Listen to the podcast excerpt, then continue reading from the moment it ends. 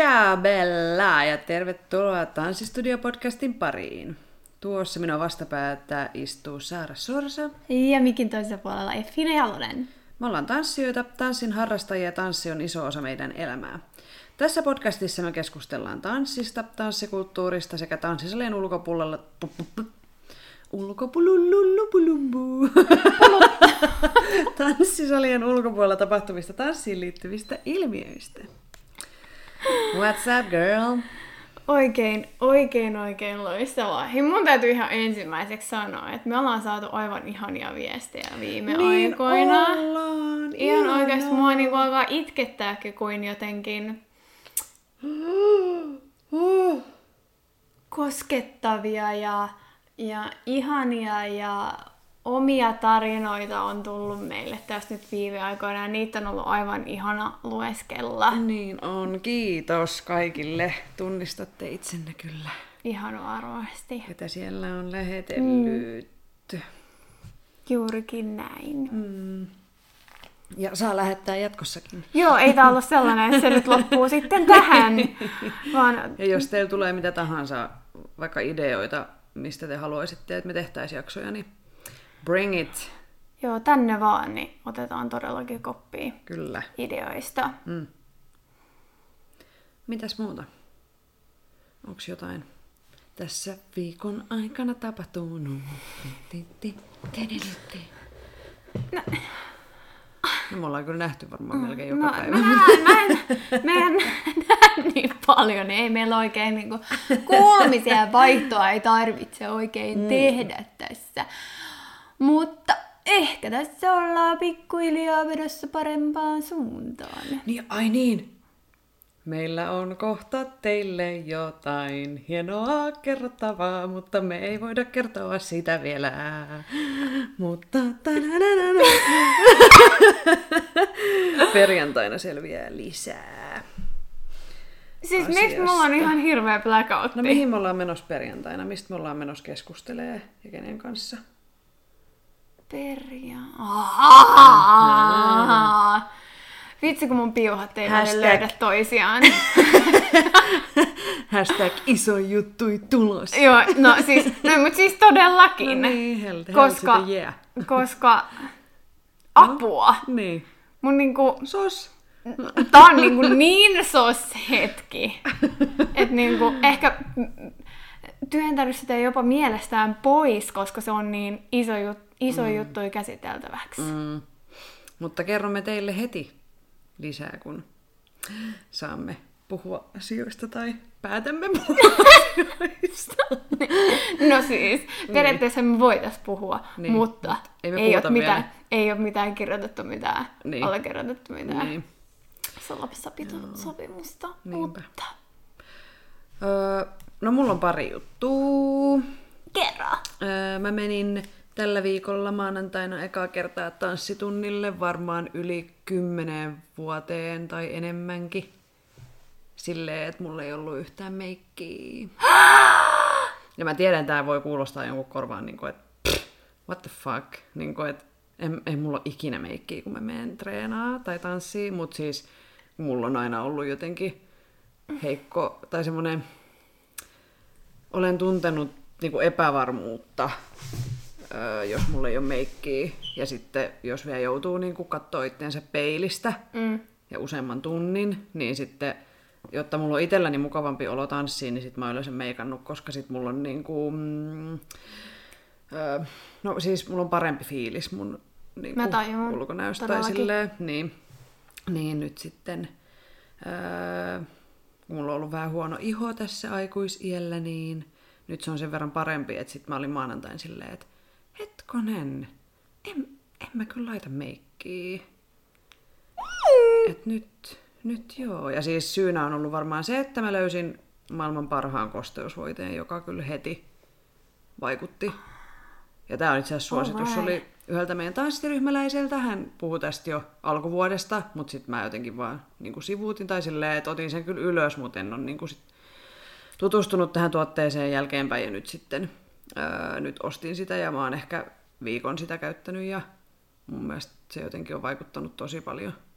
Ja kyseessä on siis öö, mikä tää on, Biothermin Aquasource geeli. Ja tota, tää ei ole mikään maksettu mainos, mutta jos itse Kokee, öö, kokee on- tai on vaikka niinku aikuisia akneja tai muuten ihan huonommassa kunnossa, niin suosittelen kyllä kokeilemaan, koska mä oon kokeillut vaikka mitä antibioottivoiteita ja muita, ja ne on ehkä hetkellisesti vähän tehnyt jotain. Mutta toi voide tai geeli kyllä silottaa. Siis se on niinku sellainen geelimäinen. Niin, niin, siis se ei Et ole niinku voidemainen voide, joo. kasvovoide, vaan se on niinku semmoista kirkasta. Alright. Mutta se kyllä, se jotenkin, nyt en kyllä ikinä vaihda pois siitä. Ihan loistavaa. Ja voi olla, että on vaan nyt semmoinen aika kuukaudesta, että iho ei kukin niin paljon, mutta mm. kuitenkin voitto. Menin mm. tunnille ilman meikkiä ja mulla oli hyvä fiilis mun naamasta. Niin, kun mä olin heti kysymässä, että mikä oli fiilis Siis ihan sen tosi niinku, hyvä. jälkeen. Oli, ei, niinku, ei mua häirinnyt ollenkaan. Ihan sika kivaa. Ja sitten mä ajattelin eilen, että joo, nyt mä, mä, mä en tänäänkään meikkaa, että mä tuun ilman meikkiä, mutta sitten mä olen laittanut itse ruskettavaa kaikkialle muualle paitsi kasvoihin, niin sitten mun naama olisi ollut ihan valkoinen ja muu kroppa ihan ruskea, niin sitten mulla oli pakko meikkaa, että mä sain vähän väriä.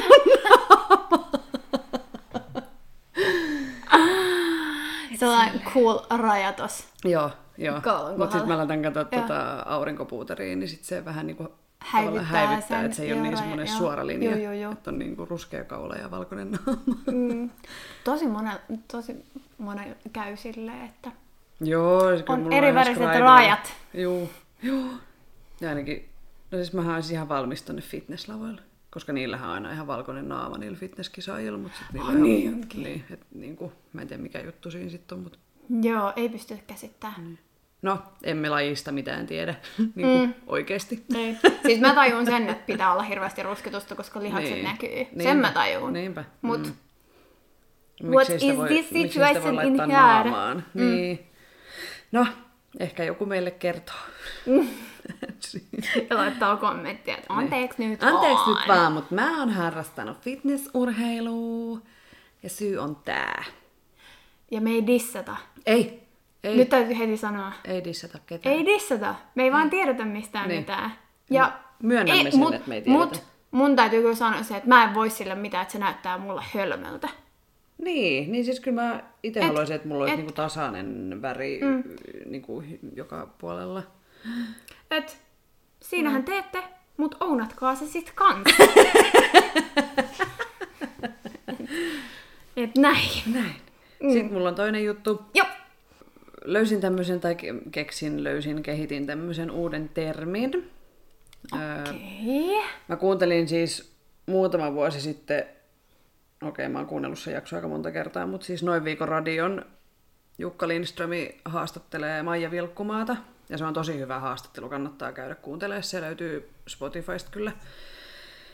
Niin, öö, Maija Vilkkumaa puhuu siinä jaksossa tämmöisestä tekstin paskentamiskeijusta.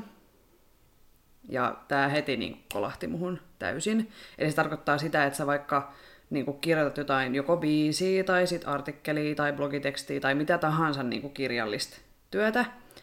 Ja tota, sitten sä luet sen läpi ja oot silleen, että ah, okei, okay, okei, okay, tuli aika hyvä. Et, Aika jees, oh jee. Ja sitten sä meet nukkuu, sit sä heräät aamulla, luet sen uudestaan, niin sitten tekstin paskentamiskeiju on käynyt kakkaamassa sen päälle, ja se teksti onkin ihan surkea. Sitten sä oot silleen, että mitä hittoa mä oon niinku tehnyt, että tää on ihan kauheeta.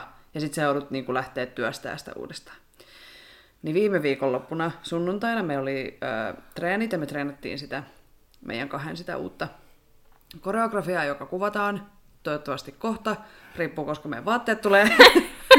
Koska taistelu. niin, niin, niin sitten musta tuntui siinä tanssiessa, että joo joo, joo joo, aika jees, aika jees. Feels good man, ja näin. Ja sitten öö, sit me kuvattiin ne kaikki meidän vedot, jotta nähdään itse, kun me kertaan tanssitaan samaan aikaan, ei pystytä katsoa, että mitä olisi niinku kehitettävää tai näin.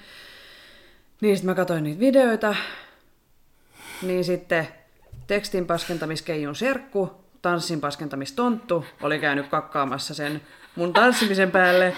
Ja mä näytin ihan hirveä, tai niinku siis ihan semmonen niinku, oh! Ja silleen, että on niinku semmonen fiilis, että yes, I'm a sexy bitch. Ja sit niinku katsoo sitä videoa ja on silleen, what the Mitä? Mutta eikö me katsottu niitä videoita sielläkin? Katsottiin. Niin. Mä katsoin niitä vielä jälkeenpäin. Mä Näytitkö mä silloin mä sanoin, maiselta? mä sanoin silloin sulle, että mä näytän ihan tontulta. Tossa. Mut, ah, niin. No mut siis ihan sama fiilis mulla on. Mut sit se on just, si- niin. Mut sit se on just se, että Pablonkin täytyy kommentoida Niin, väliin Kyllä. omat kommenttinsa. Niin. Niin, niin että itse tuntee näyttävänsä siltä, mutta sitten ei oikeasti oo. Niin. Kyllä mulla on aina noista siis varsinkin eilisillä tunneilla, kun on sellaista bounceaavaa niin. ja pitäisi olla vähän sellainen Rento ja- rennompi. mm. Ja no joo, noin kaksi adjektiivia mm. kuvaa tätä hyvin. Niin sit mulla tuntuu vaan sellainen, että niinku, mä katsoin itteeni peilistä, että ö, mitä mä yritän tässä oikein tehdä. Ja musta tuntuu, että monesti niin tanssin kohdalla on silleen, että ö, kun sä treenaat ja just, just niin kuin yrität tehdä silleen niin kuin laajasti ja isosti ja täysillä, mm. sit sä katsot videoa, niin siinä videolla se sun liike on ihan sikapaljon pienempää, miltä se susta itsestäsi tuntuu. Eli tavallaan pitäisi aina niin kuin antaa vielä piirun verran enemmän, tehdä vielä vähän isommin, jotta se oikeasti näkyy myöskin ulospäin se et ei vaan niinku luota siihen, että no mä nyt luulen, että mä tekisin. Niin toki tämä nyt vaatii siis kehon hallinnalta tosi paljon, että sä oikeasti hahmotat sun rajat ja miljoonia toistoja, mm. että sä ymmärrät, miten, niitä, niinku, miten semmoista liikekkiä tehdään. Mutta tämä on mun mielestä tosi yleinen ongelma tanssijoilla. Mm. Että sitten kun katsotaan videoita, niin what? Et miten toi näyttää noin löysältä ja pieneltä niin, vaikka ja teki niin mitättömältä. täysille. Mm. Kyllä, että se pienentää heti. Mm, kehitys. Filosofisia kysymyksiä. Tuo. Mm.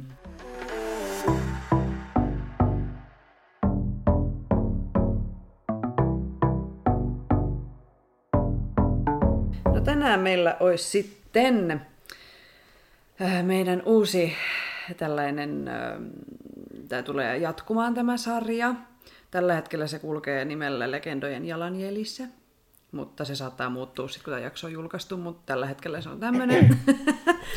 ja tässä sarjassa me käsitellään aina ö, tanssijoita, koreografioita, tanssialan ihmisiä, joilla on ollut niin kuin iso merkitys, tai he on niin kuin vaikuttaneet teoillaan ja urallaan tosi paljon tanssialaan ja ovat merkkihenkilöitä.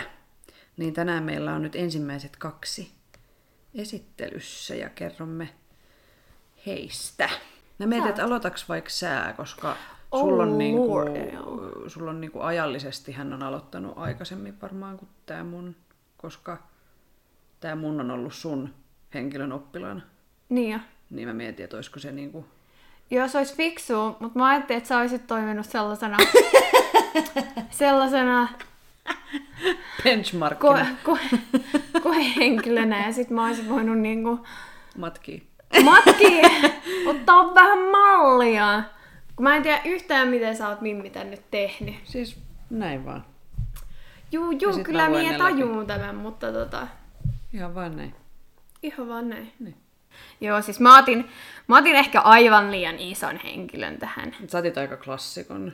Niin otin, mutta Mutta kuulijoiden täytyy ymmärtää, että, että jos me tehdään yksi jakso ja tämä ihminen vaatisi oikeasti niin kuin varmaan viiden jakson sarjan itsestään, koska hänel, hän on aika iso henkilö tanssialalla, niin, mä oon- antakaa meille mä, anteeksi. tai mä Saaralle. Tii, joo, nimenomaan mulle. mä oon tiivistänyt tämän, ottanut mielestäni tärkeitä asioita. Toivottavasti en jätä tärkeitä asioita pois. Let's go. Mm. Kyseessä on Martha Graham. Ja mä kuvailisin ihan ensimmäiseksi häntä ehkä aikansa troublemakerina. Ehkä mm-hmm. vähän. Hän oli esimerkiksi... just, just sellaisena. Samaistun siis häneen. En. Uh, yhdessä esimerkiksi ö, hänen teoksistaan hän kuvasi tanssilla ja koreografioillaan seksiä niin yksityiskohtaisesti ja vähän niin kuin ronskilla tavalla, että tämä teos tuomittiin kongressissa säädyttömäksi. Mä en tiedä, mitä se ihan tarkoittaa. Että onko se, että onko se niinku ihan banned?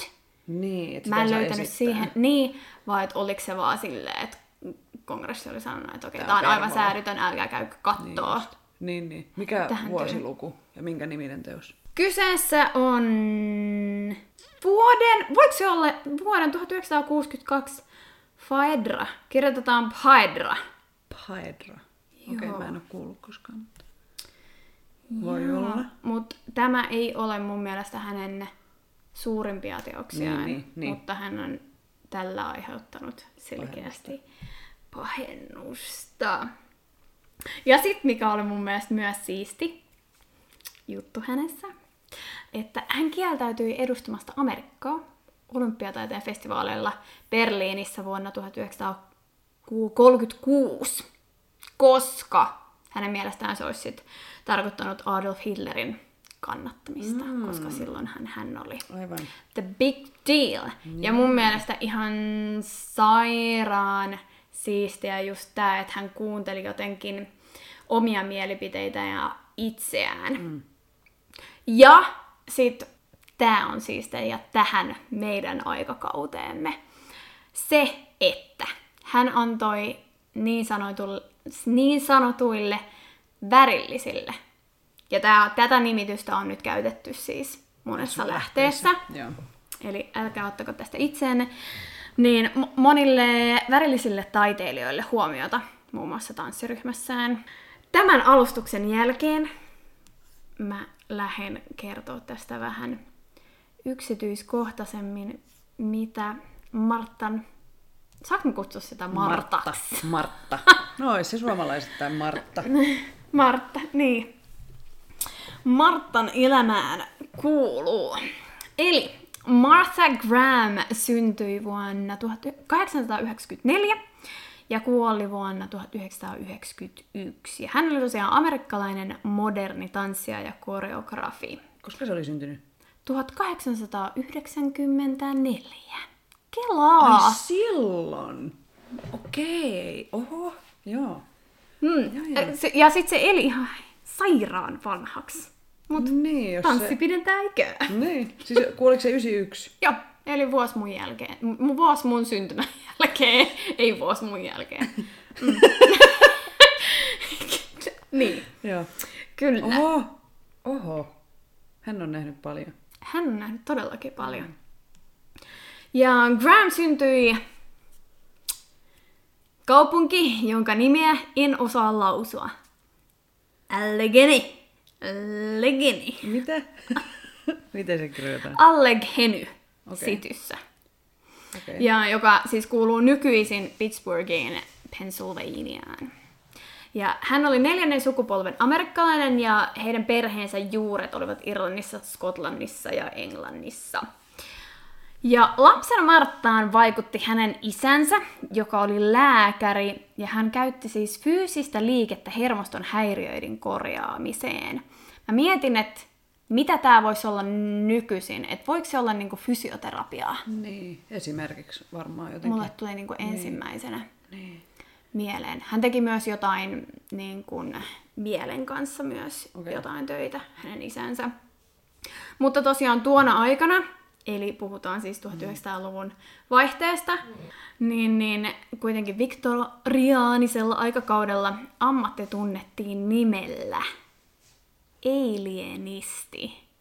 Alienisti. Siis Toisen se- isän ammatti. Okei. Okay. Interesting. Very interesting, koska mä ajattelisin, että Alienista olisi jotain avaruuden kanssa tekemistä. Mm. Ja äh, Grahamin perhe muutti Santa Barbaraan, Kaliforniaan, kun Martha oli 14-vuotias.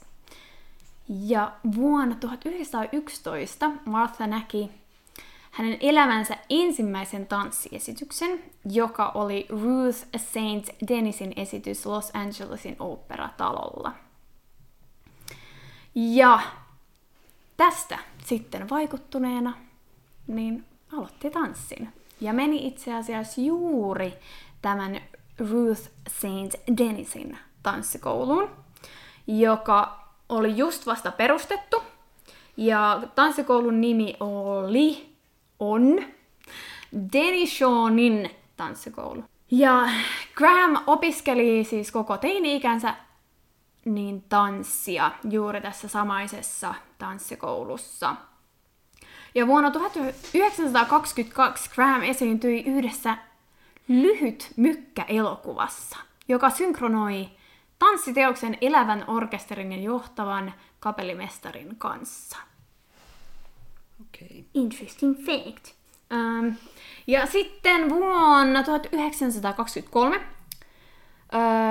Graham halusi tehdä tanssista taiteen muodon, joka perustuisi enemmänkin siihen ihmiskokemukseen ja siihen todelliseen ihmisluonteeseen, eikä niin sellaiseen niin kuin viihteeseen. Oh, okay. Joo, se oli niin kuin hänen mm. tavoitteensa tässä. Ja tämä motivoi Grahamia poistamaan balletin koristeellisemmat liikkeet ja hänen koulutuksensa tanssikoulussa ja keskittymään enemmän just siihen liikkeen periaatteessa erilaiseen näkökulmaan, just mm. siihen, että se ei välttämättä ole niin kannatteleva, vaan mm. se on ehkä enemmänkin painava. Eikö Grahamilla ole oma tekniikka? Onko se, onko pääsemme, se koskaan treenannut sitä? Pääsemme siihen kohtaan. Okei, okay, okay. sitten mä kysyn tämän kysymyksen siellä. Mut en Mä en tehnyt mitään. tai mä en tiedä, onks mä. En mä usko, että sanotaanko tunneilla, että nyt treenaamme gram Siis kun se on ihan semmoinen tietty, mun mielestä siinä on ihan tietyt jutut. Siinä on muutama elementti, niin. mitkä on tosi tärkeitä, mutta yksi niistä on sellainen, niin kuin, mistä se on eniten ehkä tunnettu. Joo. No, mut mutta vaan. pääsemme siihen. Yes. Mm-mm-mm-mm. Vuonna 1926 Martha Graham perusti sitten oman tanssiryhmänsä ja koulunsa asumalla ja työskentelemällä, työskentelemällä pienessä Carnegie Hall-studiossa Manhattanin keskustassa. Ja sit siihen tekniikkaan. Kehittäessään tekniikkaansa Martha Graham kokeili loputtomasti ihmisten perusliikkeitä, aloittaen kaikkein elementtisimmistä supistus- ja vapautusliikkeistä. Tää on se. Mä en tiedä, no joo. Käyttää näitä periaatteita tekniikkaansa perustana, hän rakensi liikesanaston, joka kasvattaisi tanssijan niin sanottua ruumiin emotionaalista aktiivisuutta. Martha tanssi ja koreografia paljastivat ihmisen tunteen syvyydet terävien, kulmikkaiden ja suorien liikkeiden avulla. Marthan visio, joka on ollut ja on edelleen inspiraation lähde tanssi- ja teatteritaiteilijoille, muutti siis tanssimaailmaa ikuisesti. Joo, ja saman vuoden huhtikuussa, sit kun hän oli perustanut tämän oman tanssikoulunsa, niin Graham debytoi ensimmäisen konserttinsa, joka koostui 18 hänen kore- koreografioimastaan lyhyestä soolosta ja triosta. Mä mietin, että tuossa on sooloja ja trioja, mutta ei ole duettoja. Hmm. Mikä, mikä, mikä homma? Jos hän oli viehtynyt niin kuin parittomiin lukuihin. Mm, totta muuten. Mm. Tai kyllähän sä oot niin kuin, tavallaan trio on monivuolisempi kuin duo. Mm. Tai duetto. Se on kyllä totta. Sitten vähän siihen sun kyselemään tekniikkaan.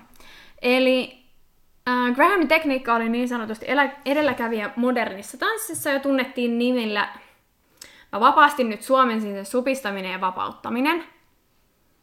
Englanniksi siis contraction and release. Niin, niin eikö toi ole ihan hyvä? On, joo, joo. Hyvä, hyvä suomennos siitä. On. Ja siis tässä tekniikassa perustana toimi halu tuoda esiin ihmisen luonnollinen liike ja liikkuminen. Ja juuri tässä tekniikassa Martha siis tuli tunnetuksi. Jokaista liikettä voidaan käyttää erikseen ilmaisemaan joko positiivista tai negatiivista, vapauttamaan tai supistamaan tunteita pään asennosta riippuen. Tämä luki tosi monessa paikkaa, ja mä en ehkä ihan ymmärtänyt, mitä tämä tarkoittaa, mutta näin.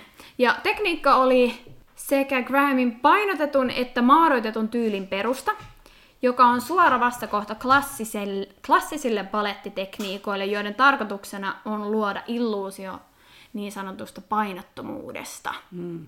Mä rupesin miettimään jotain päätä, niin kyllähän niin jos sä teet releasin, niin se ensin niin kuin pää kallistuu taaksepäin. Mm. Ja sitten kun sä supistat, niin se menee niin kuin alaspäin. Laitoin tässä taustalle Martha tai Graham tekniikan videoita, Joo. koska mun mielestä me ollaan kyllä ehkä koulussa tätä, mä en nyt muista. No, kun Mutta mä kyllä, kyllä että mä oon niinku joskus niin. mä oon tiennyt tästä jotain. ja siis mä yritän katsoa, että näyttääkö tää tutulta. Mutta et, ja munkin, niinku, miten mulla on sellainen muistiva, että tätä tehdään niinku lattialla Joo. Tavallaan Joo, mäkin katsoin jotain videoita. Ja, jotenkin sillä joo. lailla. ja se oli tosi niin kuin Mm, hirveän raskaan näköistä joo, joo. se liikekieli. Mutta meillä silloin, kun mä jatstanssia harrastin, silloin tanssiurani alussa, niin, niin meillä oli enemmän niin kuin mätöks tekniikkaa. Sitten, sitten, juu, juu, tekniikka kehittyy ja näin päin pois. Mutta ensimmäisen sooloista koostuvan konserttinsa jälkeen äh, Graham loi Hereticin vuonna 1929, joka oli hänen ensimmäinen teoksensa monelle tanssijalle. Eli nyt oli ollut hirveästi sooloja ja trioja, mutta sitten tuli niinku monta tanssia messiin. Ja tämä osoitti selkeää poikkeamista hänen Dennis Seanin opeista ja toimi oivalluksena tulevaisuuden työlleen. Ja tämä teos koostuu tarkasta ja terävästä liikkeestä, jossa tanssijat ovat pukeutuneet yksitoikkoisesti. Eli tylsästi. Mitä se sitten tarkoittaa? Onko ne vaan jotkut haalarit? Niillä on vähän niinku, ei mitään värejä, vähän niinku neutraalia okay. väriä. Totta kai jos siitä olisi jotain videomateriaalia, niin, niin ei varmaan sen ajan. Ja koska se on valmistunut se teos? 29. Niin, joo. Ei ole vielä tullut väriä Ei. televisioon. Mut sitten ajan myötä Graham alkoi sisällyttämään entistä vaikeampia sarjoja teoksiinsa. Martha Grahamin balletit saivat inspiraationsa monista lähteistä, mukaan lukien modernista taiteesta, alkuperäiskansojen uskonnollisista seremonioista ja kreikkalaisesta mytologiasta. Monet hänen tärkeimmistä rooleistaan kuvaavat historian ja mytologian suuria naisia, kuten esimerkiksi Clytemnestra, Jokasta, Medea, Phaedra, Joan of Arc ja Emily Dickinson olivat muun muassa näitä isoja naisia. Ja mun mielestä se on hienoa, että tohon aikaan oikeasti keskitty. Tai siis, että kun hän, hän oli feministi, mm. Niin, niin hän niin kuin ajoi sitä omalla tavallaan eteenpäin. Mm. Ja taiteilijana Martha Graham suunnitteli jokaisen uuden teoksen kokonaisuudessaan, sekä tanssin, puvut että musiikin. Mut sit mä huomasin selkeästi yhden favoritin sen noista teemoista, ja se oli just toi kreikkalainen mytologia. Kuten esimerkiksi kaksen teosta. Cave of Heart, vapaasti su- suomennettuna sydämen Luola. luola. Ja Night Journey, eli yömatka, esittivät kreikkalaisen mytologian lisäksi naisen psyykettä, koska molemmat teokset kuvaavat kreikkalaisia myyttejä niin sanotusti naisen näkökulmasta. Vuonna 1938 Roosevelt kutsui Grahamin tanssimaan valkoisessa talossa, tekemällä siis hänestä ensimmäisen tanssijan, joka esiintyi siellä.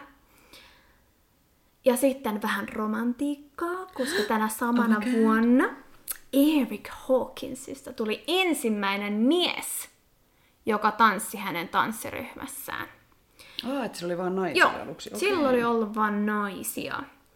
Ja sitten virallisesti hän liittyy ryhmään seuraavana vuonna tanssimalla miespuolista pääroolia Grahamin teoksissa. Miten se romantiikka liittyy tähän? Onko se sen mies?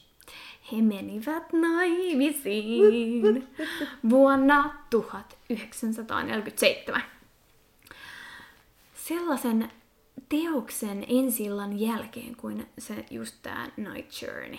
Se Okei. niin se oli, ensi oli ollut just. Sitten surulliseen. Eric jätti ryhmän sit heti neljän vuoden jälkeen ja sitten ne eros vuonna 54. Aika lyhyt journey, mm. mutta varmasti hyvä, koska selkeästi tämä on vaikuttanut Marthan elämään ja hän muistelee tätä tosi paljon esimerkiksi hänen oma elämänkerrassaan. Okei. Okay.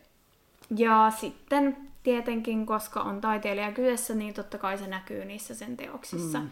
Ja sä oot kuitenkin tehnyt niitä teoksia sulle ja sun miehelle. Niin mä mietin vaan sitä, että kuin vaikeet on hänen ollut mm. esimerkiksi katsoa. Ja siitä se itse asiassa mainitsee myös hänen oma elämänkerrastaan, mistä luenkin pätkän sitten hieman myöhemmin. Niin mä myös mietin, että tavallaan niin kuin työntekoa ja ihmissuhteet ei niin kuin yleisesti sanotaan, että ei kannattaisi niin kuin sekoittaa, mm. mutta tässähän mekin ollaan niin kuin ensisijaisesti ystäviä mm. ja sitten niin kuin kuitenkin tehdään duunia yhdessä. Ja sitten just mäkin esimerkiksi mun poikaystävän kanssa teen tosi paljon yhteistyö, yhteistyössä niin kuin töitä. Niin totta kai se varmasti aiheut, niin kuin, siinä on omat haasteensa. Ja etenkin jos on tämmöinen tilanne, että ää, toinen niin kuin johtaa sitä koko hommaa ja sitten toinen on alainen niin sanottu, sen joo. toisen. Ihan sama, onko nainen vai mies, niin kuin kummassa olisi, mutta totta kai se voi aiheuttaa molemmin puolin ristiriitoja.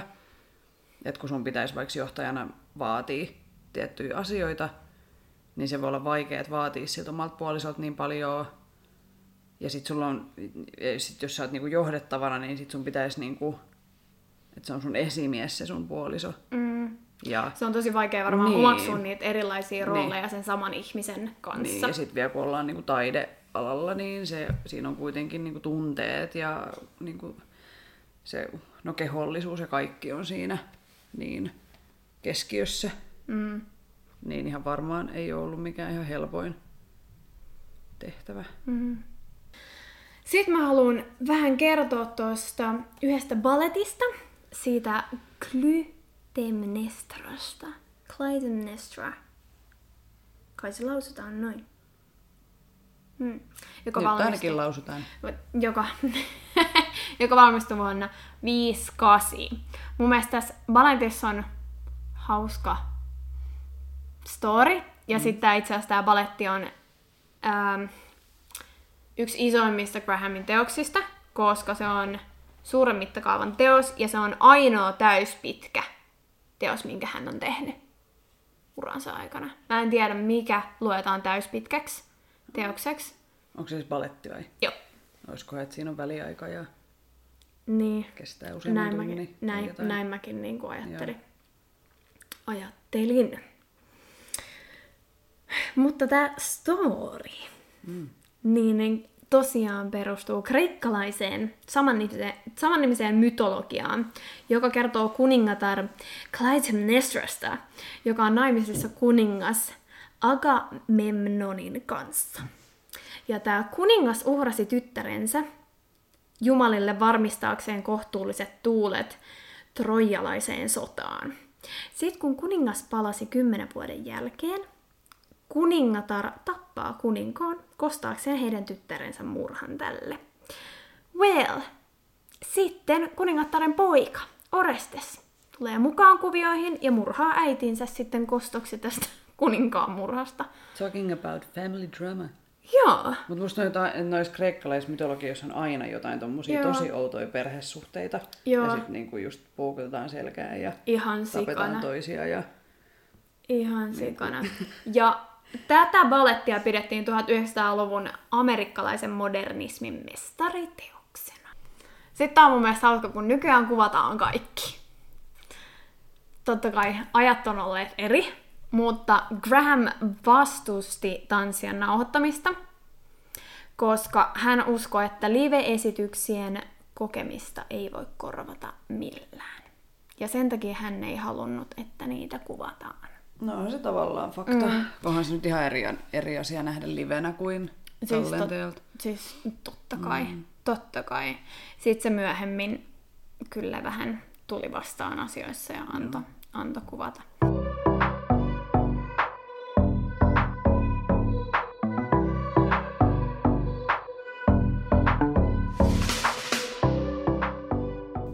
Martha Graham teki siis 70 vuotta töitä tanssien, muun muassa kuvinveistäjien, näyttelijöiden, ohjaajien, muotisuunnittelijoiden ja säveltäjien kanssa. Ja hänen yrityksensä toimi myös koulutuskenttänä monille tuleville moderneille koreografeille. Hän loi rooleja klassisille balettitähdille, kuten Margaret Fontainelle, Rudolf Nurejeville ja Mikhail Baryshnikoville. Ja toivottiin... ja toivottiin heidät tervetulleeksi vieraiksi teoksiinsa. Sitten me päästään eläkkeelle siirtymiseen. Hän siis lopetti tanssimisen. Viimeisin teos taisi olla 76-vuotiaana. Ja vuodet esiintymisen jälkeen niin, niin Graham masentui siis syvästi. Ja masennusta syvensi nuorten tanssijoiden, just niin kuin me tästä puhuttiin, niin nuorten tanssijoiden uudet tulkinnat hänen koreografioistaan, ja jotka hän oli just koreografioinut itselleen ja entiselle aviomiehelleen. Ja Grahamin terveys heikentyi rajusti, ja, ja hän alkoi sitten väärinkäyttää alkoholia lieventääkseen kipujaan. Oliko sillä niinku, kokiko se öö, niistä uudelleen, mikä tämä nyt on, esitetyistä teoksista, niin kuin, oliko se, niin kuin, oliko se niin kuin surullinen, että hän ei itse enää voi niitä tehdä, vai oliko se niin kuin loukkaantunut, että nyt ne pilataan ne teokset, vai oli, niin kuin, minkä takia se... No, mä vapaasti suomensin tästä, Joo. mitä hän oli tästä sanonut. Niin, niin mä en ihan osaa vieläkään sanoa, että kumpaa se oli, okay. mutta mä veikkaan, että se oli se surullinen. Mutta katsotaan, Joo. mitä sä oot mieltä ja mitä kuulijat on mieltä. Eli hän sanoi tästä näin. Vasta vuosien kuluttua siitä, kun olin luopunut balletista, pystyin katsomaan, kun joku muu esitti sitä. Uskon, ettei menneeseen tulisi katsoa, nostalgiaan hukkua tai muistella – Kuinka voi kuitenkin väittää, kun katsoo lavalle ja näet tanssijan, joka on muotoiltu näyttämään siltä, mitä teit 30 vuotta sitten? Hän tanssii balettisi, jonka loit sellaisen henkilön kanssa, johon olit syvästi rakastunut, sinun aviomieheesi. Kun lopetin tanssimisen, olin menettänyt tapani elää. Olin yksin kotona, söin hyvin vähän ja join liikaa, Kasvoni oli pilattu ja ihmiset sanoivat, että näytin oudolta, mistä olin samaa mieltä. Lopulta kehoni vain antoi periksi. Olin pitkään sairaalassa, suurimman osan siitä koomassa. Okei, toi kuulostaa just siltä, että hän on niin kuin surullinen siitä, että hän ei pysty mm. enää itse ja että se on otettu niin kuin häneltä pois. Mutta sitten onneksi lopulta. Graham ei vaan selvinnyt tästä sairaalakäynnistään, vaan hän myös pystyi jotenkin koko, kokoamaan itsensä, koska vuonna 1972 hän lopetti täysin juomisen, palasi studiolle, järjesti yrityksensä uudelleen ja jatkoi koreografiointia kymmenelle uudelle balletille ja monelle muulle teokselle. Niin, tuossa on varmaan niin kuin, siis aikamoinen nainen. Joo, siis aivan se, käsittämätön. Et, et kun eihän se tar- niinku, joo, siis palettitanssijat jää esimerkiksi eläkkeelle 44-vuotiaana Suomessa, mutta et eihän se nyt tarkoita sitä, että sun pitää lopettaa tanssiminen kokonaan. Mm. Tai että sä et voisi toimia sun niin, kuin niin merkittävä henkilö kuin Martha Graham on, niin sä, hän ei niin kuin muka voisi toimia enää sillä kentällä niin kuin mitenkään. Että siinä varmaan just hän varmaan niin tajusi, että, että kyllä hän voi tehdä. Mm. Että hän, hän on ennenkin sanellut, miten hän tekee nämä asiat, niin miksei hän tekisi niin nytkin. Et hien, hienoa, että niin kuin löysi takaisin sinne, mm. koska ei mun mielestä ole mitään järkeä vaikka olla niin kuin eläkkeellä ja sitten just olla ihan surkeana koko ajan, kun on huono olla. Ja niin kuin, että jos se sun työ on ollut sulle niin tärkeä asia, ja sitten hän kuitenkin eli aika pitkään vielä. Joo, hän eli vielä, vielä, vielä monta vuotta. Niin. Ja hänen viimeinen teos valmistui vuonna 90. Eli vuosi ennen kuolemaa. Joo, ja 91 oh. hän sitten kuoli keuhkokuumeeseen. 96-vuotiaana. Ja just ennen hänen sairastumistaan hän sai oma elämänkertansa Blood Memoryn lopullisen luonnoksen valmiiksi ja sitten se julkaistiin postuumisesti syksyllä 91. Sitten sen ruumis poltettiin ja tuhkat leviteltiin pohjoisessa New Mexicossa sijaitsevaan Sangre de Cristo vuoristoon. Mihin sä haluaisit, että sun tuhkat sirotellaan? Meinaatko sä, että mut tuhkataan? Mä ajattelin ainakin, että mut tuhkataan. No kyllä mäkin todellakin. Koska mulla on se En- kauhu, että mä tyyli heräisin siellä arkussa. Sä oot kattonut liikaa jotain kauhuleffoja. Niin varmaan onkin. Mut Tai siis, sitten mä haluan semmoisen kellon, kun oli joskus just silloin 1800-luvulla tai aiemmin, oli silleen, että hautausmailla oli tota, jokaiseen hautaan meni kello.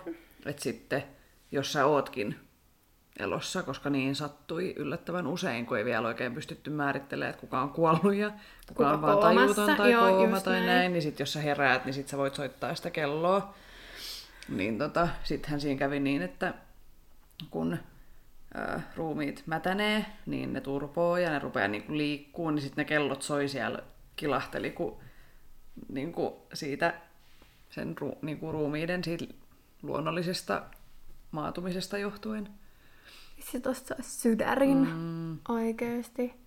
Ja eikö mun mielestä toi Graveyard Shift liittyy tähän myös, että sitten oli niinku, hautausmailla oli aina joku valvomassa just näitä kelloja, että jos ne soi, niin sitten saadaan apua sinne. Hyvä ammatti. Mm. Samoin kuin toi, mikä se on, lampunkantaja. Eli sä, esimerkiksi tuossa jokirannassakin on noita lamppuja, mm. vanhoja lamppuja. Nythän ne tulee hienosti kaikki yhtä aikaa, mutta sun on pitänyt kaikki käydä laittaa päälle Mm. Ja pois. Mä mietin vaan, kun niitä on ihan sikana siinä, mm. että sä oot just kerännyt laittaa ne kaikki päälle, niin sun täytyy jo mennä laittaa niitä pois tyyliin. Ja mietin joskus kesällä, kun on ehkä tunnin pimeätä. Niin. No mun mielestä ehkä yksi tärkeimmistä asioista, mitä Grahamiin tulee, niin on se, että hänen on sanottu tuoneen tanssi 1900-luvulle. Mm. Ja sitten sen avustajien tietenkin avulla äh, Grahamin työ ja tekniikka ovat säilyle- säilyneet. Ja he muun muassa nauhoitti Grahamin haastatteluja kuvaten hänen koko tekniikkansa ja videoivat hänen esityksiään. Niin, ja nykypäivänäkin. Ja, eikö Ja se siellä on edelleen siis olemassa se, muutamakin keskus niin just. hänellä, missä treenataan hänen tekniikkansa avulla. Martha Grahamia pidetään 1900-luvun alkutaiteellisena voimana Picasson, James Joycen, Stravinskin ja Frank Lloyd Wrightin rinnalla. Ja esimerkiksi Time-aikakausilehti nimesi Marthan vuosisadan tanssijaksi, ja People-aikakausilehti nimitti hänet vuosisadan ikoneihin. Ja Graham loi siis 181 balettia ja just tämän tanssitekniikan, jota on verrattu balettiin laajuudeltaan ja suuruudeltaan. Mm. En mä edes käsittänyt ennen kuin mä aloin tekemään tätä, että kuin Kuinka iso? iso tää nyt onkaan sitten. Goals. Mm. Ja hänen lähestymistapansa tanssiin ja teatteriin mullisti taidemuotoa ja innota, innovatiivinen fyysinen sanasto on peruuttamattomasti vaikuttanut tanssiin maailmanlaajuisesti. Tässä tiivistetysti Martha Grahamin elämä. Ja voin sanoa, että en saanut todellakaan kaikkea tähän. Ja mun mielestä siellä oli kivoja pieniä faktoja ja todella paljon löytyy hänen elämästään tietoa ja on tehty hirveästi tutkielmia ja mm. kaiken näköisiä juttuja. Tommonen kevyt aloitus tälle Tuommoinen sarjalle. kevyt aloitus. Se jotenkin, että et sit jotenkin tuntee tällaisten ihmisten vierellä itsensä niin pieneksi. Niin. niin. Tiedätkö sä, että No mitä sä oot tehnyt? No mä tämmöistä podcastia tota, duunoin Niin. silleen. No mitä sä oot tehnyt? No mä mullistin koko tanssiskenen niin koko ympäri silleen, maailmaa. että kun miettii jotain isoja tyyppejä, että Mm. mä oon nyt 27, että mitä kaikkea ne on siihen mennessä saanut aikaan, Niinpä. niin mä en ole tehnyt mitään. Mm. Mä oon leikkinyt koirien kanssa. Ja kattonut Netflixi. Katson Netflixiä just tätä. Niin, ehkä tossa on se vastaus, että silloin ei ollut mitään Netflixiä. Mm, niin. Ehkä mekin oltaisiin suuria tanssitaiteilijoita, jos ei olisi 1900-luvun mitään, puolessa välissä. mitään häiriötekijöitä. Niin. On hyvä syyttää näitä Oh. ulkopuolisia tekijöitä. Katsotaan sitten 50, 50 vuoden Niin. päästä. Et mitä häiriötekijöitä silloin? Mullistivat podcast-kulttuurin ympäri maailman. Öö, joo, No, hell yeah. todellakin. Mm.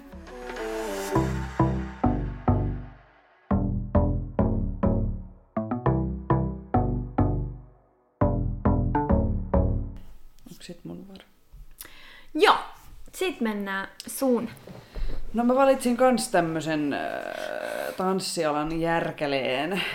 Ja hän on tosiaan äh, ollut Kremin opissa ja on, e- on niinku nuorempaa sukupolvea. Ja on myös tällainen niinku modernin tanssin mullistaja äh, nimeltään Alvin Ailey. Ja tässä on yksi hänen lainauksensa. Jokainen liike on hetkien ja kokemusten summa. Näin lausui legendaarinen tanssija, koreografi sekä ihmisoikeusaktivisti Alvin Ailey. Mun piti ihan siis katsoa tuolta, mikä tämä on, pronunciation, niin kuin, että miten tämä nimi lausutaan virallisesti, koska en ole englanninkielinen. Hänen vuosikymmeniä kestäneen tanssiuransa kautta ilmaisemat hetket ja kokemukset heijastivat afroamerikkalaisten historiaa ja tarinaa, muuttivat modernia tanssia ja mullistivat afroamerikkalaisten roolin tanssitaiteessa.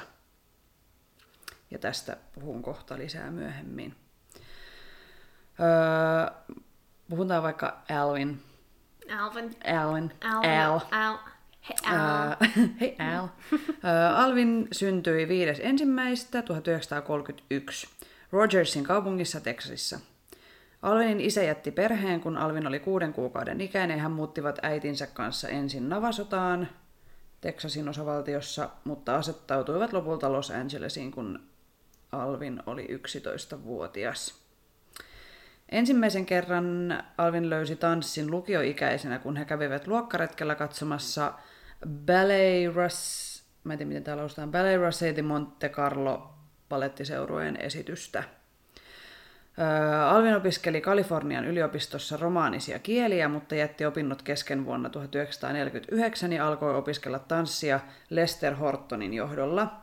Ja tällä Lester Hortonilla on sanottu olevan niin kuin kaikista suurin vaikutus Alviniin ja hänen niin kuin, tanssijan uraansa. Alvin teki Broadway-debyyttinsä vuonna 1950 Truman Capoteen kirjoittamassa teoksessa House of Flowers, jonka jälkeen hän jäi asumaan New Yorkiin opiskelemaan balettia, modernia tanssia sekä näyttelemistä. Ja hänen opettajiaan olivat muun muassa Martha Graham sekä Doris Humphrey. Sitten vähän hänen niin kuin, urasta tanssijana ja koreografina. Tämä hänen oppi-isänsä Lester Horton kuoli vuonna 1953 ja Eili alkoi johtaa hänen ryhmäänsä. Seuraavien vuosien aikana hän esiintyi Broadwaylla elokuvissa koreografina, näyttelijänä sekä ohjaajana.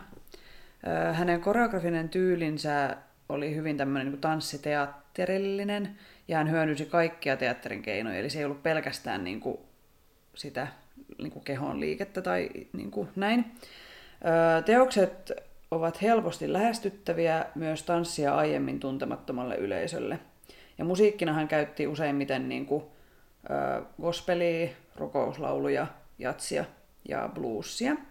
Ja mä katsoin pätkiä hänen koreografioistaan, niitä löytyy YouTubesta ja sitten he myös live-striimaa tällä hetkellä siellä Alvin Ailey American Dance Theater on se nykyinen miten tämä hänen teat- tai niinku ryhmänsä tunnetaan, niin, niin siellä he myös striimaa niitä tällä hetkellä. Niin mä katsoin pätkiä niistä koreografioista ja niissä oli kaikista tosi niinku semmoista aika suoraviivasta ö, laajoja liikkeitä, eli suoria käsiä, isoja kiertoja, liikkeitä, arabeskeja, ojennuksia.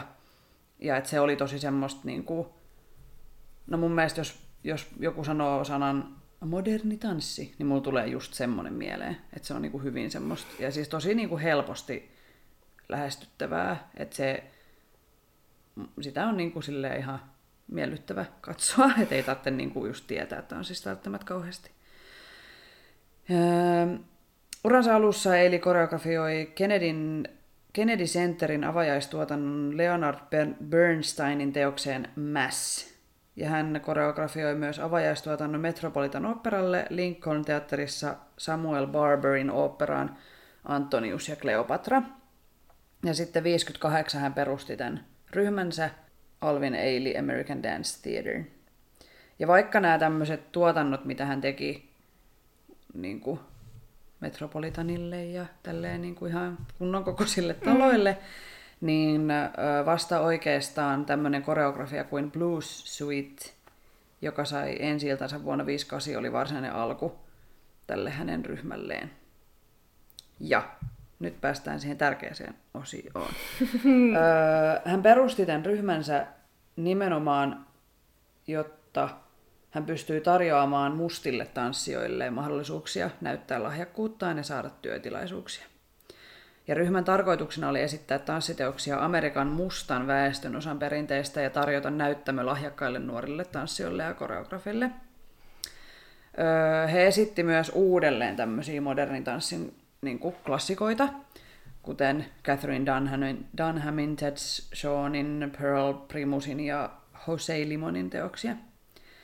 Ja Alvin Ailey Dance Theater on ensimmäinen nykytanssiin keskittyvä tanssiteatteri, jolla on oma ohjelmisto. Eili toi alusta asti tanssille uutta yleisöä helposti lähestyttävillä teoksillaan. Et tanssitaidetta oli pidetty niin kuin silloin semmoisena hienoston hommana, tai niin kuin, että se on vähän semmoista korkealentosta, mutta Eilillä oli valtava vaikutus siihen, että tanssista tulikin niin kuin kaikkien taidetta ja All katsottavaa. Ja tämä on toki herättänyt myös kritiikkiä tanssialan sisällä. Et esimerkiksi tanssikriitikko Marsha Siegel syytti ryhmää NS sielunsa myymisestä sekä Grahamin ja muiden hänen opettajiensa liikekielen muuntamisesta Amerikan mustien ihmisten kokemusten metamorfoosiksi luomalla samalla positiivisen stereotyyppisesti mielikuvan erittäin fyysisestä ja herkästä olemuksesta aitouden hinnalla. Tämä nyt oli, mä yritin suomentaa sen, niin tämä on mm. tosi outo lause, mutta et, et niin kuin käytännössähän mä ymmärsin niin, että hän väitti, että se on niin kuin feikki. Että se ei ole niin kuin aitoa tanssia, vaan se on feikkaamista, että sä oot niin kuin matkinut noita ja ottanut noilta ja, ja niin kuin näin. Miksi mulla tulee aina tuollaisista mieleen, kun aletaan jollain tavalla syyttelee mm. just tällä tavalla toisia, niin mulla tulee heti vaan mieleen, niin, niin kun, että minkä takia ihminen tekee noin, mm. niin kateus. Että niin. toinen on pystynyt luomaan siitä jotain uutta. Mm. Niin, niin eihän maailma menisi eteenpäin, jos ihmiset ei muuttaisi asioita. Niin. niin, ja siis kyllähän kaikki uudet mullistavat ideat on ensin ollut silleen, että mitä? Niin. Mitä sä teet? Älä viitti. Tai niin kuin näin. Ja kyllähän siis sekin, että vaikka, että onhan Graham opettanut niin kuin ei liitä, niin jotenkin se, että kyllähän siis kaikki tanssi, en usko, että kukaan enää keksii niin kuin oikeasti mitään ihan puhtaasti uutta. Mm. Että kaikki on lainaamista jostain, jostain saat sen liikekielen niin kuin sun kroppaa saanut ja jostain se tulee. Että niin, mun mielestä on vähän hölmöä jotenkin. Musta tuntuu, että nykyään... Jos et sä koreo, niin varasta su- suoraan toisen koreografiaa, se nyt on eri asia. Niin. Mutta kyllähän meillä kaikki saadaan vaikutteita jostain. Mm, ihan varmasti.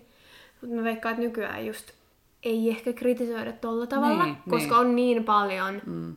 niitä fuusiolajeja ja niitä saa tulla ja mm. jotenkin Tietyt se on hyväksyttävää. tiettyihin mm. lajeihin ja mm. näin. Mm. Ja Eili vastasi tämmöiseen kritiikkiin sanomalla, että teokset, jotka syntyvät bluesista, rukouslauluista sekä gospelista, ovat osa minua. Ne ovat yhtä rehellisiä ja aitoja kuin me voimme niistä tehdä. Olen kiinnostunut esittämään lavalla jotain, jolla voi olla todella laaja vetovoima olematta kuitenkaan alentuva tai ylimielinen. Sellaista, joka tavoittaa yleisön ja tekee siitä osan tanssia. Sellaista, joka tuo kaikki ihmiset teatteriin. Jos se sitten on sekä taidetta että viihdettä, luojan kiitos, sitä minä haluan olla. Eli tämä on nimenomaan, niin kuin, että kun hän syytettiin siitä semmoisesta teatterimaisuudesta, niin, niin kuin, että tanssi saa olla myös viihdettä.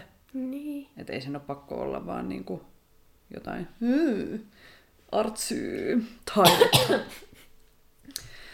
Ö, Sitten 6.3 Eili alkoi ottaa myös muun värisiä tanssijoita mukaan ryhmäänsä ja tämä herätti närää, mutta hän perusti valinta, perusteli valintansa siten, että hän oli tavannut uskomattomia tanssijoita, jotka halusi mukaan ja että hän oli myös törmännyt tämmöiseen niin kuin käänteiseen rasismiin. Eilille tanssijoiden värillä ei ollut merkitystä, vaan hän etsi hyvin liikkuvia ja innostavia tanssijoita, jotka saivat olla yksilöitä. Eili uskoi tanssin voimaan. Hänen mielestään tanssi pystyi ja sen pitäisi saada tavoittaa kaikki. Ja hän piti puolensa just tämmöisen kritiikin edessä. Ja just tätä, kun tätä Alvinin tarinaa käydään tässä läpi, niin pitää ymmärtää se, että mustille tanssijoille ei ollut tuolloin, eikä varmasti ole nytkään, samanlaisia mahdollisuuksia päästä esiin tanssijana niin kuin valkoisilla, eikä niin kuin, siis en usko, että nykypäivänä on, voi olla niin kuin paremmin, mutta edelleen on ihan sikana duunia tehtävä sen eteen. Ja Alvin Eili teki valtavan muutoksen tässä, mutta sitä työtä tulee jatkaa edelleenkin, jotta kaikilla olisi ihonväristä riippumatta samanlaiset mahdollisuudet päästä vaikka just ammattitanssijaksi tai mikä työ tai ala tahansa se sitten onkin. Ja no, siis onhan edelleenkin tanssin kenttä tosi valkoista, vaikka tanssin juuret on miltein kaikilta osin nimenomaan niin kuin mustan väestön kulttuurista lähtöisin. Et se, se pitää vaan ymmärtää, kun sä oot tanssia. Öö, ja siis nykyisinkin öö, Alvin Ailey American Theater Dance Theater pyrkii ja on aina pyrkinyt taistelemaan rasismiin vastaan tuomaan esiin mustien ihmisten kokemuksia ja tarinoita. Sitten öö, Eilin tunnetuin teos, mihin törmää ihan varmasti, kun vähän googlailee häntä, niin on 1960 valmistunut Revelations, ja sitä on esitetty miljoonille ihmisille ympäri maailman. Ja tämä moderni tanssin ja kospelin yhdistelmä perustuu Eilin kokemuksiin siitä, millaista on elää ja kasvaa aikuiseksi mustana ihmisenä Yhdysvaltojen etelävaltioissa. Ja musiikkina on hänen tapansa niin kuin, tyyppisesti niin kospelia ja spiritu- spirituaaleja, eli rukouslauluja, joita lauletaan esimerkiksi baptistikirkossa, koska siellä hän on niin kuin, viettänyt nuoruutensa. Ja mä katoin itse asiassa tämän, tai mä, mä en ole varma, se oli varmaan joku kooste, mutta et siinä oli niinku tästä teoksesta pätkiä, niin se oli kyllä ihan siis niinku mun mielestä sille ihan oivaltava. Tai että suosittelen katsomaan ihan vaan historiankin kannalta, ja, jotta pystyy laajentamaan tietouttaan. Sitten vuonna 1965 äh, Alvin Eili päätti lopettaa uransa tanssijana ja keskittyy kokonaan koreografin tehtäviin ja tanssiteatterinsa ja ryhmänsä johtamiseen. Ja Alvin Eili Dance Company oli ensimmäinen amerikkalainen tanssiryhmä 50 vuoteen, joka piti kiertoen Neuvostoliitossa. Ja heidän Leningradin eli Pietarin, mä en, mun mielestä se oli jos mä oon ottanut tämän suoraan jostain, mutta jossain mm. puhuttiin myös Moskovasta, mutta ehkä se, se oli niinku kiertueella siellä. Niin. Että se kävi niinku useammassa kaupungissa se ryhmä, niin, niin ne sai sitten 20 minuutin uploadit. Ja hän piti tulla 30 kertaa lavalle kumartelemaan, kun ihmiset ei lopettanut taputtamista. Ja meitä ollaan kuitenkin Tää. Neuvostoliitossa. Ja on kuitenkin niin kuin, Mä en kestä, kun niin. sun silmät kostuu. Niin, tämä jotenkin liikuttaa, siis niin, kuin niin hienoa. Sitten 72 perustettiin myös Alvin Ailey American Dance Center, eli tanssikoulu ja päämaja tälle ryhmälle. Sitten mennään tähän niin kuin Alvinin merkitykseen modernille tanssille. Niin No niin, nyt mua itkettää taas. Onneksi mä en ole, en ole meikannut tänään. Uh. Mutta siis, varmaan kun tää... Mä en tiedä, onko meillä aihetta, nyt, mikä... mikä ei itkettäisi. Ei varmaan oo, paitsi ehkä Hitler. niin. Se vaan kiukuttaa. Joo. No niin. Äh, Alvin Eili omisti teoksiaan merkittäville mustan väestön henkilöille sekä hänelle tärkeille ihmisille. Äh, mä luin, että on niin kuin kerrottu, että hän on sanonut, että hän on velkaa häntä innostaneille ja auttaneille ihmisille, ja tätä velkaa hän maksaa takaisin näillä tanssiteoksillaan. Öö, yksi esimerkki, esimerkiksi tämmöinen kuuluisa yhdysvaltalainen jats-säveltäjä, jats, meidän lempilaji, no okei, okay. Fuusiojats oli ehkä se inhokkilaji, Fuusiojats mutta, oli, niin, mutta joo. kyllä jats nyt menee. Öö, Duke Ellington, niin hänen viimeinen teoksensa oli nimeltään uh, The Three Black Kings, ja se ei ehtinyt valmistua ennen kuin tämä säveltäjä kuoli. Niin sitten 76 tämän säveltäjän poika, Mercer Ellington, teki teoksen loppuun, ja sitten Eili toimi tämän teoksen koreografina. Ja tämä otsikko Three Black Kings viittaa kolmeen mustaan merkittävään mieheen, eli King Balthasariin, King Solomoniin sekä Martin Luther Kingiin. Sitten, no tää on kyllä koskettavaa. Ö, 71 hän valmisti tämmöisen äitinsä syntymäpäivän kunniaksi, eli valmisti soolon nimeltä Cry, jonka tanssi hänen tähtitanssijansa Judith, Judith Jamison. Ja omisti tämän teoksen mustille naisille ja äideille ympäri maailman. Sitten tämän hänen ryhmänsä 20, 25. vuosipäivänä, eli san, niin kuin sanoi jossain haastattelussa, että, että hän on aina halunnut tutkia mustan väestön kulttuuria ja hän tahtoi sen olevan ilmestys, niin sitten just tämä hänen tunnetuin teoksensa on Revelation, joka on siis suomennettuna ilmestys. Alvin Eili jätti lähtemättömän vaikutuksen modernin tanssin kentälle sekä koreografioillaan että tanssiteatterillaan. Yhdistelemällä klassista ja modernia tyyliä ja käyttämällä monipuolisia tanssijoita, hän toi tanssin täysin uudelle yleisölle ja se jatkuu vielä tänäkin päivänä. Voi olla, että Eili sattui olemaan oikea mies oikeassa paikassa, mutta hän ei koskaan lakannut olemasta ääni mustien ihmisten kokemuksille Amerikassa ja siitä tärkeästä roolista, joka mustilla esiintyjillä on ja tulee olla amerikkalaisessa taiteessa ja mun oma lisäys ylipäätään taiteessa ympäri maailman. Öö, ryhmä on vastaanottanut monia palkintoja ympäri maailman ja Eili sai myös kunniatohtorin arvon sekä Princetonin että Bardin että Adelphin yliopistoilta. What? Joo. Ja tämä ryhmä on esiintynyt myös Suomessa viimeksi vuonna 2011. Ja se tunnetaan nyt niin kuin, se kiertueryhmä on nimeltään Eili 2, koska on niin paljon niitä. se on tosi iso Joo. nykyään.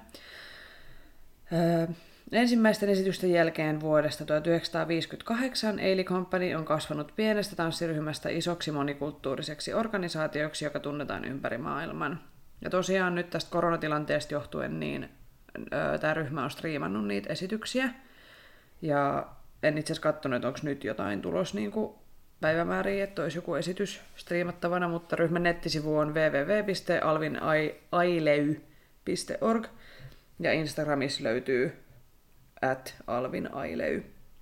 Ja elämänsä aikana Eili koreografioi 79 teosta. Ja hänestä on, mä en nyt googlannut, että kuinka monta kirjaa hänestä on kirjoitettu, mutta ainakin muun muassa Jennifer Dunning on kirjoittanut Eilistä kirjan nimeltä Alvin Eili, A Life in Dance. Ja äh, Alvin Eili kuoli AIDSin aiheuttamiin tämmöisiin niin kuin rinnakkaissairauksiin. Mä en tiedä, miten ne on virallisesti, mutta AIDSiin 58-vuotiaana ensimmäinen joulukuuta 1989. Ja vuonna 2014 presidentti Barack Obama antoi Eilille postuumisti vapauden mitallin. Eili kaksi ryhmää esittää vielä nykypäivänäkin kiertueellaan Revelations-teoksen Alvin Eilin muistolle. Eli siis aina kun ne on niin kuin esiintymässä, niin se yksi ohjelmanumero on tämä Revelations. Okay. Olisi kyllä siisti päästä nähdä niin kuin liveenä. Mm. Eli siis merkittävä, todella merkittävä Mm, todella. ihminen. No tässä on tavallaan näissä molemmissa mun mielestä just se, mitä mun mielestä niin kuin tanssi taide on, että käsitellään niin kuin niitä oman elämän kokemuksia ja niitä kerrotaan niin kuin tarinan kerrontaa ja tuodaan esiin. Ja kyllähän tämä Eili on ollut tosi, on niin kuin tosi iso hahmo Mm. mustien tanssijoiden niin kuin siinä, että miten, Mm. Miten on saatu niin kuin, tuotua heitä lavalle, Mm. koska he ansaitsevat olla siellä. Mm. Ja Marthakin vähän yritti sitä. Mm. Niin, ja oli feministi ja tasa-arvon Niin. niin... Mm. Hyvien asioiden puolesta mm. niin kuin olleet. Niin. Tämmöisiä niin taistel... tai siis tämmöisiä, mikä tää on siis, aktivisteja. Tai Mm. niin Ihan selkeästi, mm. että että olisi siistiä tehdä itsekin, niin kuin, että olisi tommonen lähtemätön vaikutus hyvien, että on niin kuin hyvien puolella ja tekee jotain niin kuin merkittävää, jotta ihmisillä olisi parempi olla Mm. ja maailma olisi parempi paikka. Kyllä semmoisia ihmisiä tarvitaan. todellakin vaatii vaan ihan käsittämättömän verran rohkeutta Todellakin. ja mm. sisua ja luonteen lujuutta. Niin, ja semmoista, että koska kyllähän täm, niin kuin, tämmöiset ihmiset herättää ihan sikana niin kuin vastareaktioita ja Niin sun täytyy olla käsittämättömän vahva niin, ja olla ehkä kuuntelematta sitä vastarintaa, koska kyllä se vaan syö ihmistä sisältä, mm. jos sä kuuntelet kaiken ja otat sen ittees. niinpä. Niin ja jotenkin se, mikä, jos puhutaan niin kuin nykypäivän aktivismista, niin sehän on niin kuin paljon somessa ja somen kautta, mm. että puhutaan niistä asioista ja nytkin mikä tämä on tämä tämänhetkinen, niin kuin, ollaan menossa mielenosoituksen lauantaina ja niin kuin, jotenkin Niin, että tehdään... se py- pahuus on nyt niin mm. tapetilla ja nyt mm. taistellaan niin kuin näiden oikeuksien edestä, tai niin, niin kuin, jotta saavutettaisiin jotain hyvää. Niin sitten just kun netissä jakaa kaikkia tämmöisiä juttuja tai no varsinkin Twitterissä ihmisillä on tosi paljon tapana niin kuin tehdä tämmöistä aktivismityötä ja sitten siellä on ne niin kuin trollilaumat ja mm. löytyy ylilaudalta sun kaiken maailman niin kuin pilakuvia ja sua pilkataan ja haukutaan ja sut uhataan tappaa, kun sä oot puhunut vaikka tasa-arvon puolesta. Niin se on, niin kuin, Aivan se on yksi syy siihen, miksi mua pelottaa julkaista yhtään mitään missään, koska jotenkin on nähnyt sitä, että Mitä sä voit saada niin, siitä. Niin. Ja että miten niin kuin, siis oikeasti nostan hattua kaikille, jotka aktiivisesti niin kuin, ottaa vastaan tota shittiä mm. päivästä toiseen. Todellakin. Mutta silti on puhuttava, on tuotava niitä asioita eteen, mm. ei voi olla hiljaa. Et mun mielestä tämä oli niinku, jaoin sen itekin tuossa vähän aikaa sitten se, että se oli englanniksi, mutta et suomeksi se meni niin, että et ai, et kyllästy, kyllästyttääkö sua, kun puhutaan rasismista. Et mieti, kuinka kyllästyneitä ne on, jotka joutuu kohtaa sitä joka ikinen päivä. Niin nyt ei niinku saa olla hiljaa asioista. Just tätä. Et mun mielestä tässä on nyt sellainen hieno paine päällä. Kyllä, joo joo. Et Ja kyllä mullakin on epämukava olla välillä silleen, että no onko mä nyt tehnyt tarpeeksi ja miten, miten mun nyt pitäisi tehdä. Ja mm, niin kuin, valkoisena ihmisenä mietin tosi paljon sitä, että miten mä voin käyttää sitä periaatteessa etuoikeutta hyväksi. niin hyväkseni ja, ja että miten mm. mun pitäisi nyt tässä kohtaa reagoida ja jatkossa reagoida ja onko mä aiemmin toiminut miten ja niin kuin, että on tavallaan mennyt itseeni ja miettinyt paljon niin kuin omaa toimintaani näiden asioiden suhteen, niin se on ihan hyvä epämukavuusalue, missä olla, Mm. kasvattaa ja Tehdä itsestään niin sanotusti paremman ihmisen. Niin, niin. Ja että voisi itse vaikuttaa, tai niinku just se, että miten mä itse pystyn vaikuttaa tähän asiaan nyt tästä mm. eteenpäin ja näin. Niin. Koska kyllä mä uskon, että yksi niinku, minun teoillani on merkitystä, vaikka olen vain pieni kärpäsen kakan Siis todellakin, mun mielestä mä en käsitä, sori nyt vaan. Mm. Ihmisiä, jotka ajattelee, että ei mun, Ei mun, ei mun, ei mun äänellä kautta, ei mun teoilla ole mitään väliä. Niin. Oli mikä tahansa asia kyseessä, mm. oli se sitten kierrätys tai Mm. äänestäminen. Niin. No ei Niin. se, ei mun, ei, ei. Älkää ajatelko niin. Sun teot ja sanat, niillä on merkitystä paljon. Joten meidän neuvo kierrätä ja äänestä. Kierrätä ja äänestä ja taistele rasismia vastaan. Just näin. Tässä oli tämänkertainen Tanssistudio-podcast. Kiitos kaikille kuuntelijoille. Osallistu keskusteluun lähettämällä kysymyksiä, omia tanssistoreja, kommentteja tai ideoita sähköpostitse osoitteeseen tanssistudiopodcast.gmail.com tai Instagramissa yksityisviestillä at tanssistudiopodcast. Moikka!